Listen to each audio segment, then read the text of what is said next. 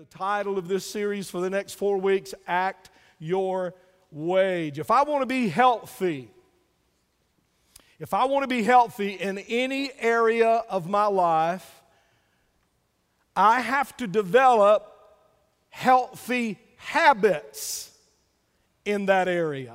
I mean, if I want to be healthy in any way, if I want to be healthy physically, if I want to be healthy in my body, then I got to develop physical habits like eating right and exercising. I love this one getting enough sleep. That's an epidemic right there, guys. People not getting enough sleep and not getting enough rest. Not, not, you know, we obey all the other Ten Commandments, but when it comes to the one about resting one day a week, we think that's an option. It's not. When God said to obey that commandment to rest one day a week, that was just as important as thou shalt not kill, thou shalt not steal, thou shalt not commit adultery. We need lower stress in our life. One of the ways we get that is through rest. So if I want to be physically healthy, healthy, I got to develop habits in that area. If I want a healthy marriage, if I want a healthy marriage, I've got to develop healthy habits, like being careful about the way I talk to my wife and communicate with my wife. I was a jerk to her last weekend on Saturday. Uh, actually, it was on Friday of last weekend, and I was nervous and a little bit stressed because I was about to go to South Carolina and speak to all these pastors and leaders, and nothing makes me no, more nervous than speaking to pastors and leaders. So I was a little nervous, I was a little stressed, made me cranky. Snapped at her a bunch of times, got in the car, headed out for South Carolina, got to the hotel room in South Carolina, and God spanked me all the way to South Carolina. And when I got in my hotel room and hooked up, as Pastor Andy says, to the internet, I put on Facebook publicly how sorry I was because she doesn't deserve it. So if I want a good marriage, I have got, if I want a healthy marriage, I've got to have healthy habits. I've got to be careful about the way I talk. Not just the way I talk, but the way I listen and the way I respond to problems. Hey guys, seriously, that uh, commercial with the two owls, and she's talking to you, you just can't keep saying, Who? Who? How many y'all seen that? Isn't that good? That's awesome. It's almost as good as the camel. Whoop day. Yeah. Woo woo.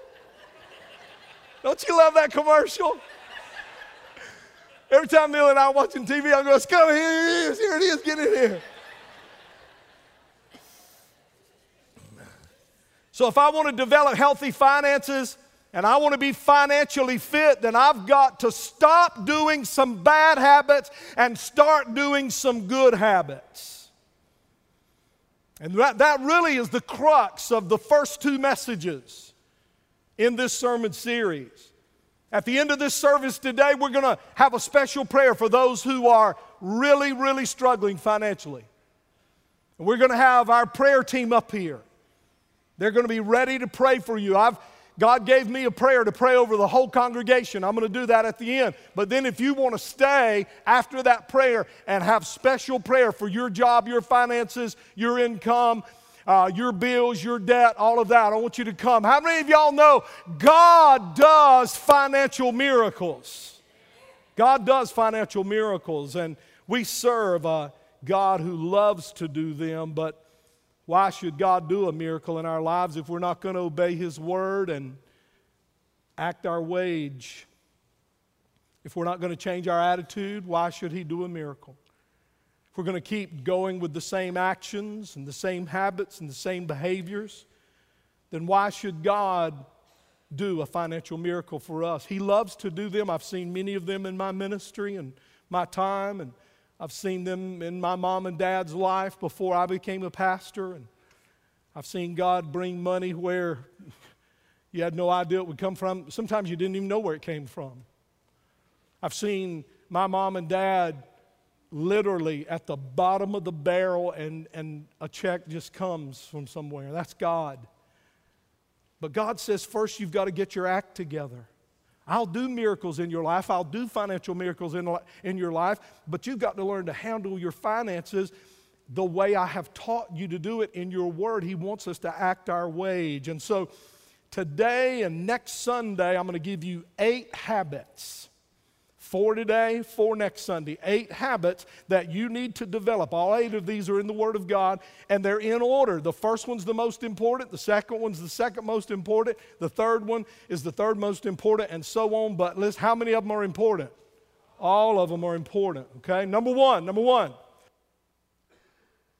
The Bible teaches that the first thing I have to do if I'm going to get myself financially fit is I've got to remember that God is my God's your source. That's where you start, right there. Come on, come on, come on.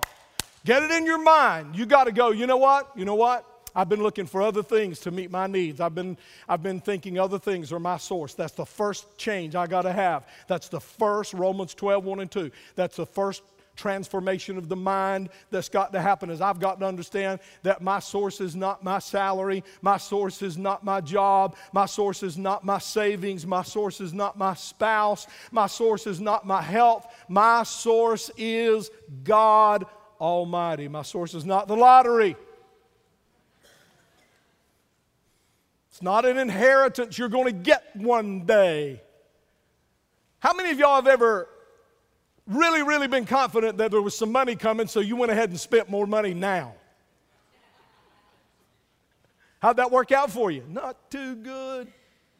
My source, my security is in God. Now, listen, the reason that's so important for you to put your faith in God and your trust in God is that you have to put your security in something that can't be taken away from you.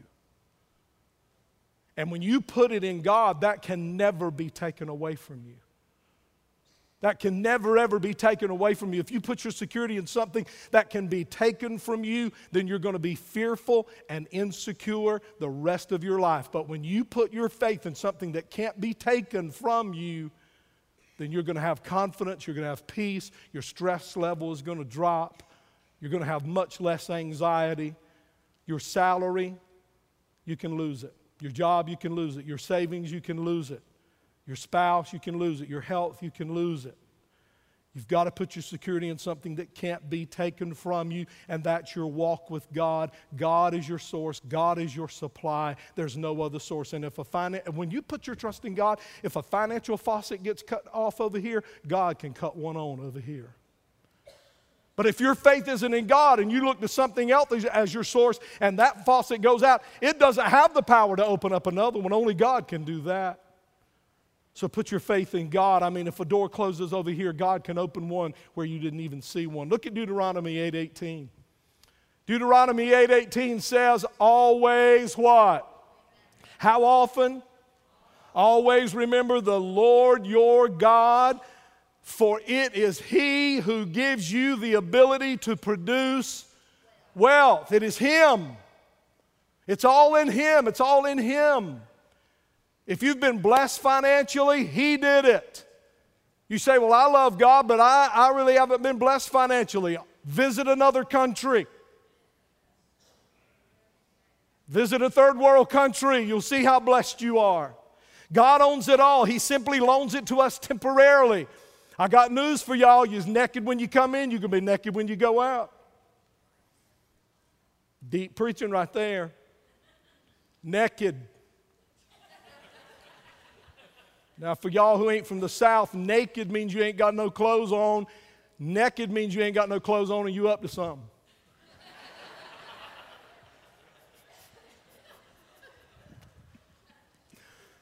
I don't know why I said that.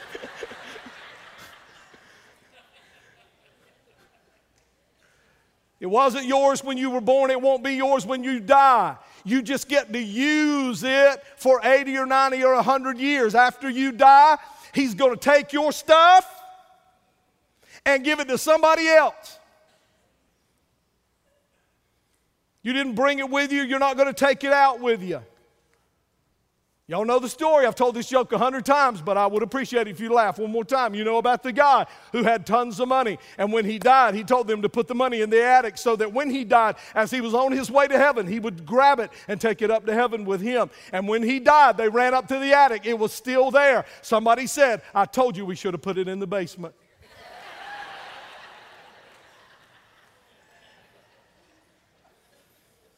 Every economy, including America, has wealth makers and wealth takers. Every economy in the world, including America, has wealth makers and wealth takers. There are wealth producers and wealth users. There are wealth contributors and wealth consumers. Now, I'm about to preach right here. The economy gets turned upside down when there are more consumers than there are contributors. We're right there right now in this country. When there are more people taking out of the economy than there are people putting into the economy. Listen, I ain't the sharpest knife in the drawer, but I can do that math right there.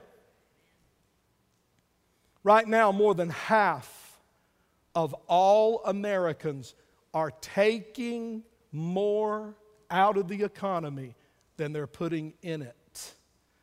So we got more consumers than we have contributors. God said, God said, I designed you, I made you to what? That's how I made you, God says. That's how I made people. That's what I want people to do. God wants you to be productive. God wants you to be productive, and a part of His plan for your life includes wealth production or wealth creation. Not wealth redistribution, but wealth creation. Can I tell you the difference between capitalism and socialism and Christianity?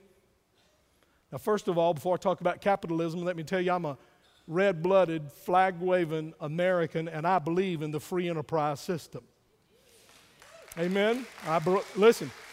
I believe in capitalism, but capitalism apart from God says this it says, What's mine is mine, and I'm going to keep it. And if you don't make it like I make it, tough luck. Too bad for you. What's mine is mine, and I'm going to keep it. So even capitalism, even the free enterprise system, apart from God, we can become very, very greedy and very, very self centered. And the people at the bridge said, Socialism says, What's mine, what's yours is mine.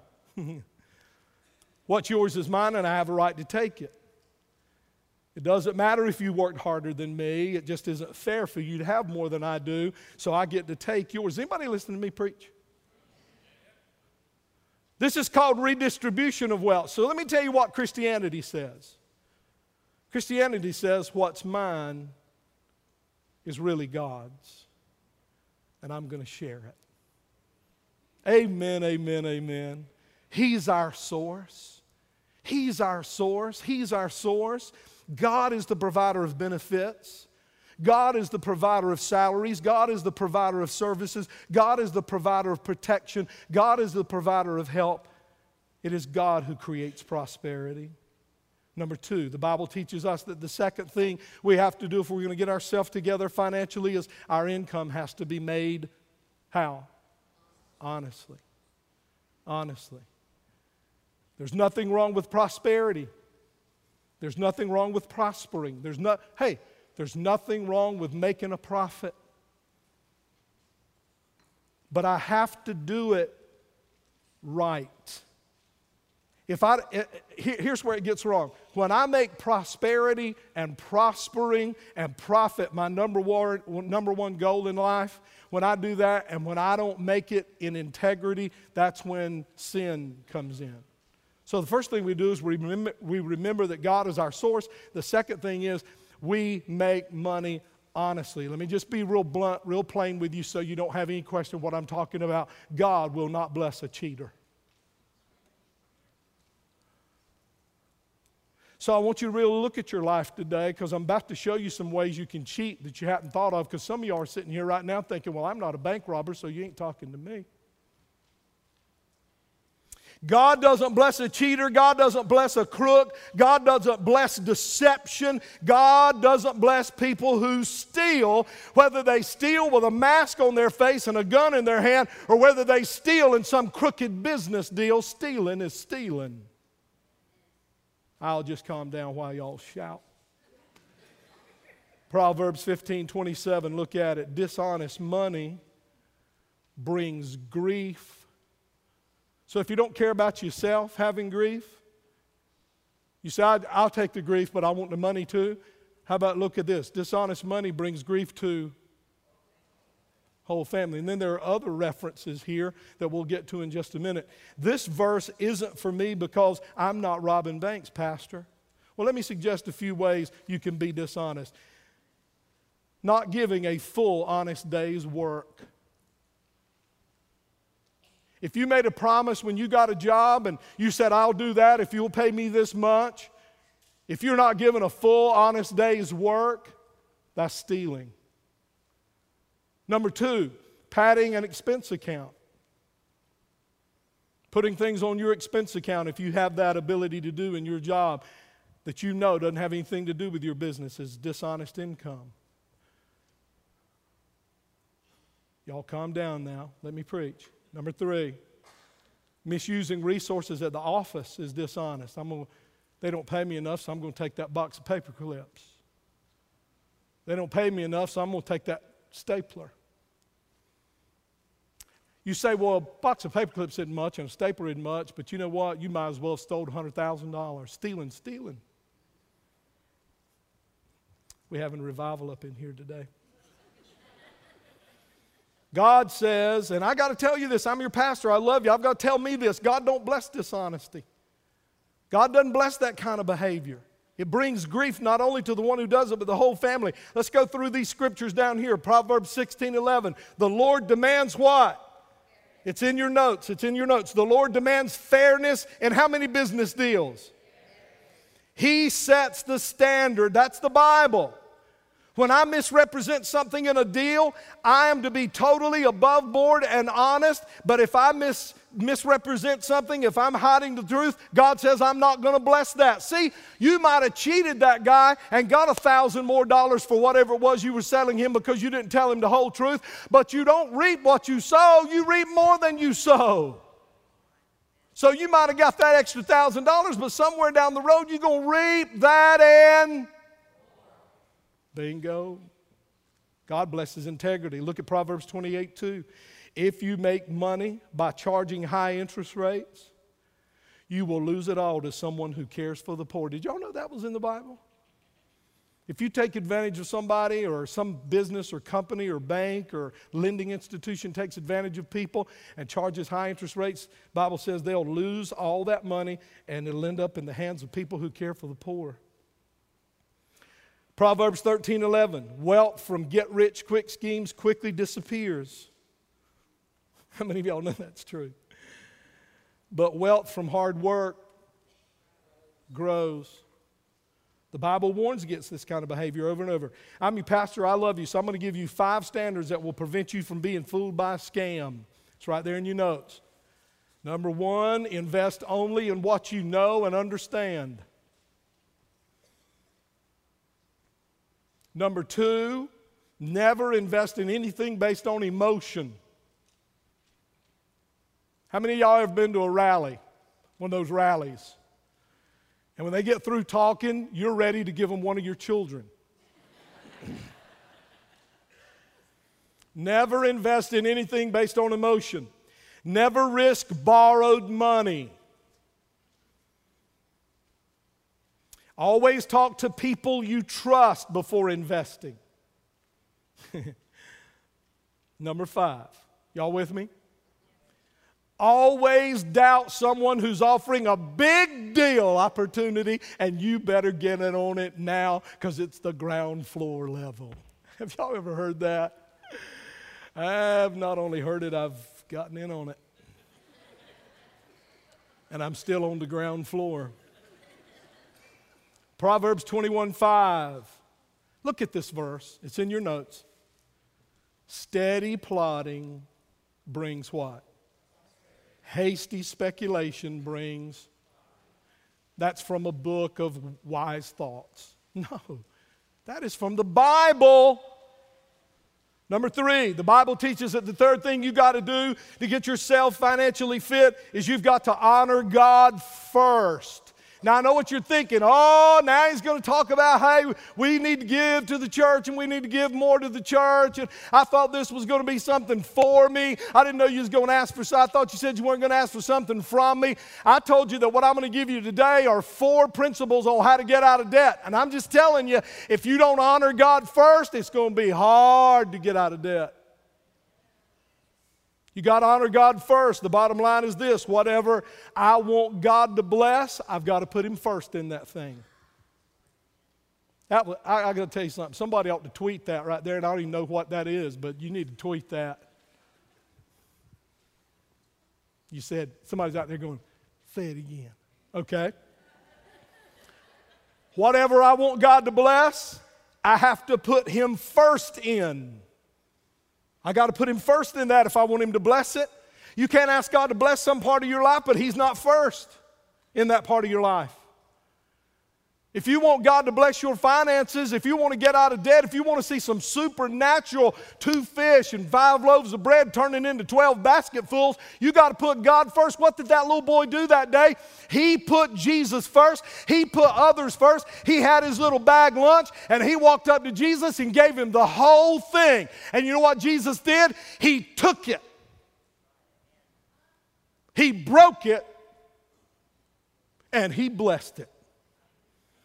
And when they got through, they said, We're going to take up what's left over, son, and give it back to you.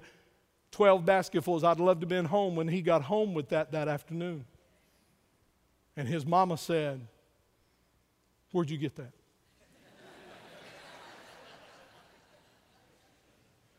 and he goes, Mama, if I told you, you wouldn't believe me. If I want God to bless my marriage, i got to put him first. If I want God to bless my time, I've got to put Him first, make Him the first part of every day in my quiet time. If I want God to bless my business, I got to put Him first in my business. If I want God to bless the church I pastor, I got to put Him first. If I want God to bless my money, I got to put Him first in my money. This is the principle of tithing. Right off the top, I give the first 10% back to God. Now, I know you're out there, and I know you're saying 10%. I don't believe in that. That's in the Old Testament. I, I follow the New Testament. Great, because the New Testament says 10% is just a starting place. So, yeah, go with the New Testament. I'm all for it. Proverbs 3 9 through 10. Honor the Lord by giving him the of how much? And he will to.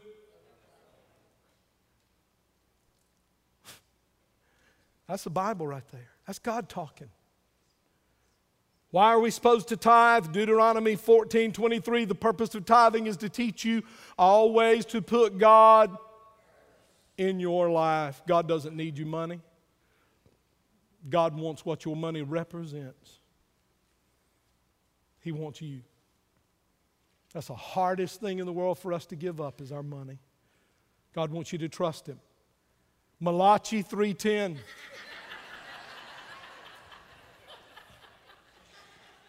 It's the only Italian writer in the Bible. Malachi 3:10 bring to my storehouse the bridge a full tenth of what you earn. And then he says what? Test me. You know what God's saying right there? Bring it. Bring it. Bring it. Test me in this, says the Lord. I will open the windows of heaven for you and pour out all the blessings you need. How many of them? 1 Corinthians 16, 2, on the first day of every week, put aside some of what you've earned during the week and use it for the offering.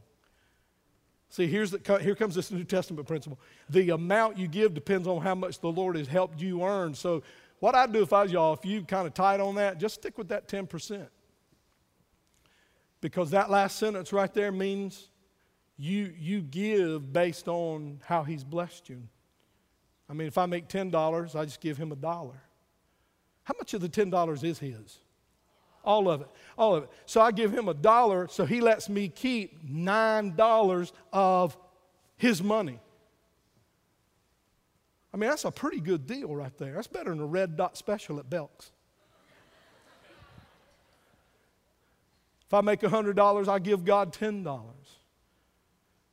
Number four, number four, this is it, final one. The Bible teaches that the fourth thing I have to do if I'm going to get myself financially fit is I've got to save money wisely. So let's go back over it real quick.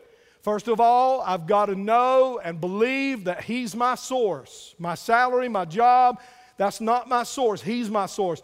And number two, I've got to make money. God's cool with me making money, but I got to make it what? Honestly. Number three, I've got to honor God first. Whatever I want God to bless in my life, I got to honor Him first in that area. And number four, I got to save some of it. Now, I'm about to tell you something that might be hard for you to hear, but I want you to just hear it and then just let God deal in your heart about it. Some of you, uh, here, here's what I'm saying save some of your money before you pay your bills. Save some of your money before you pay your bills. This is what the Bible says to do. If you wait until you pay your bill, until your bills are paid off to start saving, you'll never save anything. You'll never save anything. I know you're out there going, I don't know how to do that because I don't have enough money to pay my bills. Also, I really don't know how I'm going to save anything. Hang on. Most people are going to get retirement if they're not very careful, flat broke because they spent all their money and never saved anything. Here's the deal God says, pay, your, pay Him first. Pay Him first, pay yourself second, and live on the rest. Learn how to pay yourself first, uh, God first. Eh, that Adamic sin nature. Pay God first, yourself second, live on the rest. Use the rest to pay your bills, to repay debt, things like that. If you don't, you'll never save anything. John D. Rockefeller was the very first mega millionaire in America. And they asked him one time, How do you get to be a mega millionaire? Listen to this. This is what John D. Rockefeller said. He said, I live by the 10 10 80 principle. He said, the first 10% I give to God, the second 10% I pay myself, and the 80% I live on. 10 10 80. 10 10 80. 10 10 80. I'm telling you right now, if you will, if you will stop ignoring God as it relates to your finances and give Him your finances and begin to pray and go, God, I'm going to do what Pastor said. I don't know where it's going to come from. I don't know how I'm going to do it, but I'm going to live. I'm going to, I don't know if I can pay myself 10, but I'm going to pay you 10, and I'm going to pay myself, but I'm going to save something, and then I'm going to live on what's left. I mean, even if I have to call some people and say, look, I can't do anything this month, pay God first, pay myself second, live on what's left. But you got to let God in it because whatever you want God to bless, He's got to be first in. Proverbs 21 20. The wise man, the smart man, the intelligent man, what? Saves for the future, but the foolish man does what? Spends all he gets. I've been the foolish man. I've been the foolish man. Sometimes I still am the foolish man. And so God, in my time with Him, pulls me back in. Pulls me back in. Did you know that the average Japanese saves 25% of their income? Did you know that the average European saves 15% of their income? Did you know that last year the average American spent 1% more than they made? So, not only, I mean, you can point at the government and talk about how sorry they are handling money, but guys, we're being as irresponsible as they are because we're not saving any either. So, some of y'all need to get mad at the government and call them up and go and quit handling money like I do. Let me give you a question to ask every time you go to buy something, every time you start to buy something. Every time you start to buy something, I'm talking to you, Farrell. I hear you, bruh. Do I really need this? Do I really need this? Now, you might be able to get it later when your finances get in order. You can get some stuff you want. But if you're trying to get your financial house in order, you're going to have to say no to some things. When you're saving money, it's working for you instead of you working for the money. Somebody say hallelujah. I mean, when you got money in savings, it's making money for you while you're sleeping. Mm. Proverbs 24 27, it's in your notes. Develop your business first before you build your house. You say, what in the world does that mean? It means before you go buy new drapes, before you go redecorate, before you buy another piece of furniture or art. Instead of that, you ought to take that money and invest it in something that's going to make money for you. Here's the deal, guys. We've got to learn to get as much pleasure out of saving money as we do out of spending money. Because some of y'all, when you go spend money, it's like, What's up? I've never done that. I've, I've only seen that imitate. Some of y'all don't even know what I did. Are y'all with me? It'll give you a buzz. Some of y'all, when you get depressed, you go, I'm shopping, I'm going shopping. Is that a bad thing to do? Oh. Diversification. Ecclesiastes 11 2. It's in your notes. Invest what you have in what? Several different places because you don't know what disasters might happen. In the book of Hezekiah, it says, Do not put all your eggs in one basket. Hezekiah's not in the Bible, y'all. I'm just, I just saw somebody going, The Bible says to put a little bit of your savings here, a little bit of your savings there, a little here, spread it out. Any money manager will tell you that it is a balanced portfolio that you need if you want to minimize risk. Proverbs 13 11. Proverbs 13 11. Look what it says money that comes easily disappears quickly, but money that is gathered little by little. See, that's what drives y'all crazy because you're in debt and you want to get out of debt right now. Can I tell you, it took you a long time to get where you are, and it's going to take you a while to dig out of that hole. But if you'll do these four things, and the four things I'm going to share with you next week, I promise you, you're going to start coming out of that pit. Pay God first, put yourself second. That's what God blesses. That's the way God blesses. You do that over time, and your finances will turn around. It's not the amount, it's the consistency. I want you all to stand. I'm going to pray over you. Prayer team, I want you to come.